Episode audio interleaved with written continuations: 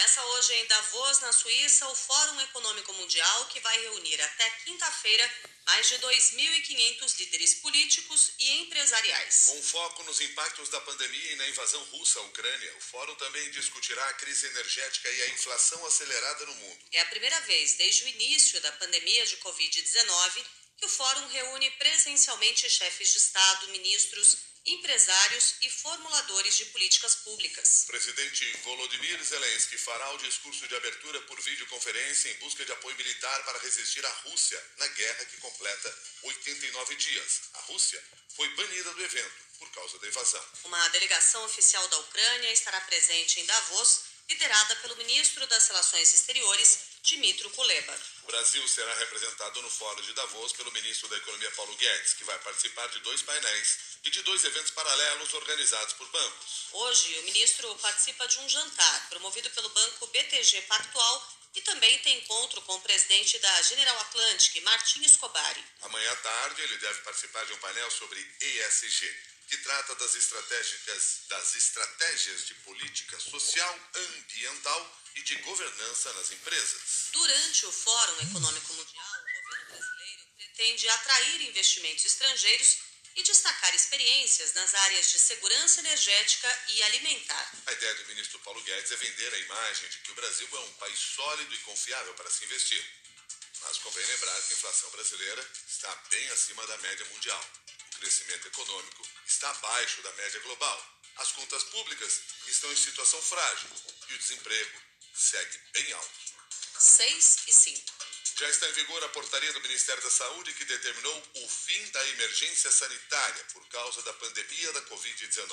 A portaria foi assinada pelo ministro Marcelo Queiroga no dia 22 de abril e começou a vigorar ontem, após o período de transição de 30 dias para adequação dos governos federal, estaduais e municipais às novas regras. O fim da emergência implica na flexibilização de algumas medidas de combate ao coronavírus. Ontem mesmo, algumas companhias aéreas, por exemplo, retomaram o serviço de bordo em voos domésticos, depois de dois anos de suspensão por causa da pandemia. Para o professor da Faculdade de Saúde Pública da Universidade de São Paulo, Gonçalo Vecina Neto, foi um erro do governo decretar o fim do status de emergência.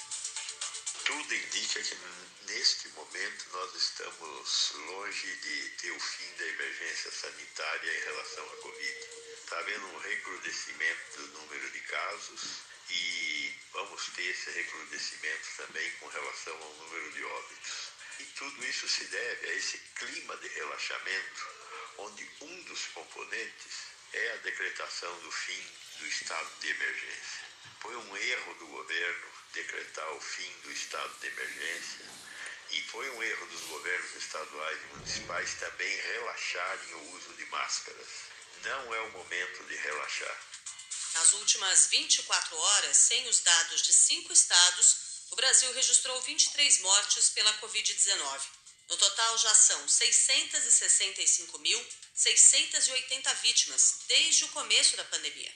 A média móvel de mortes nos últimos sete dias ficou em 102 pessoas. Faz nove dias que o número de mortes diárias está acima de 100 pessoas. Em comparação à média de 14 dias atrás, houve um aumento de 21%, indicando tendência de alta nos óbitos decorrentes da doença pelo sexto dia. O número de casos e internações de Covid-19 no Brasil também apresenta tendência de alta em várias regiões do país. O aumento coincide com a decretação do fim da emergência sanitária e o relaxamento das medidas restritivas, que possibilitou a realização do carnaval há um mês. Enquanto isso, milhões de pessoas aptas a tomar a vacina ainda não voltaram aos postos de saúde.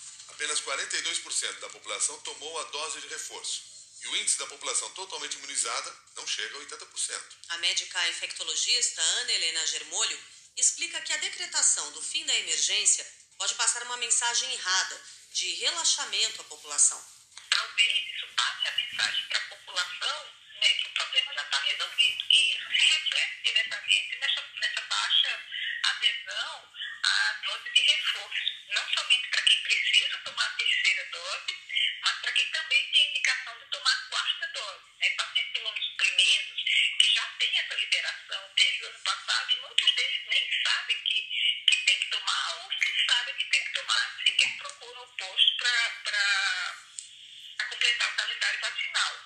Né? Então, assim, mais importante do que questões legais, eu acho que é de que a pandemia está, está resolvida. O ministro da Saúde, Marcelo Queiroga, participará hoje da Assembleia da Organização Mundial da Saúde em Genebra, na Suíça. Apesar do posicionamento do presidente Bolsonaro contra as medidas sanitárias e do atraso na compra de vacinas, o ministro deve destacar no discurso que o governo brasileiro acertou no combate à pandemia. 6 horas, 9 minutos. O ex-governador João Dória se reúne hoje com a cúpula do PSDB em São Paulo para discutir a pré-candidatura da terceira via à presidência da República. Uma ala tucana pressiona Dória a desistir do processo e escolheu a senadora Simone Tebet, do MDB, para representar o grupo, que também inclui Cidadania. Ainda há um grupo que defende candidatura própria, como é o caso do senador José Aníbal. Olha, acho que o PSDB tem que refazer o seu futuro. Não pode ser um futuro de não protagonismo nessa eleição presidencial. E para ser protagonista, o PSDB precisa ter candidato a presidente da República. Esse é o grande desafio que o PSDB tem que enfrentar. Não por ter candidato, mas porque um candidato do PSDB certamente vai acrescentar um bom debate nesse processo eleitoral para a eleição de presidente.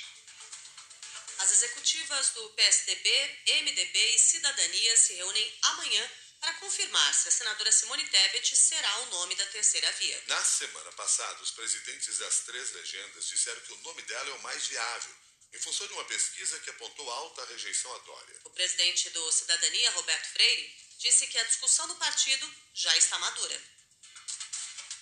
Eu já, inclusive, convoquei a reunião da nossa executiva, ampliada até, com os presidentes estaduais. É, não vai ter nenhum problema, o partido já tinha, em várias oportunidades, se pronunciado dentre as alternativas, então já tem discussão, acúmulo de memória. Vamos tranquilamente saber como decidir, por quem nós vamos decidir e mais, sabendo que vamos participar efetivamente com chance de vitória desse processo eleitoral. Coordenação geral da coligação Lula-Alckmin fará hoje a sua primeira reunião em um hotel de São Paulo. Além do ex-presidente e do ex-governador, participam presidentes e representantes dos sete partidos que formam a aliança de apoio ao petista. Pré-candidato à reeleição, o presidente Jair Bolsonaro participou de um encontro com produtores rurais no sábado em Brasília, com o propósito de arrecadar dinheiro para a campanha. Segundo o jornal Estado de São Paulo, o anfitrião do encontro foi o empresário Fernando Marques, dono da União Química. De acordo com o levantamento do jornal Folha de São Paulo, Bolsonaro dobrou o número de viagens este ano em relação a 2021. No ano passado, de janeiro a meados de maio, o presidente esteve 18 dias em viagens. Em 2022, foram 41 dias em deslocamentos fora de Brasília. 6 horas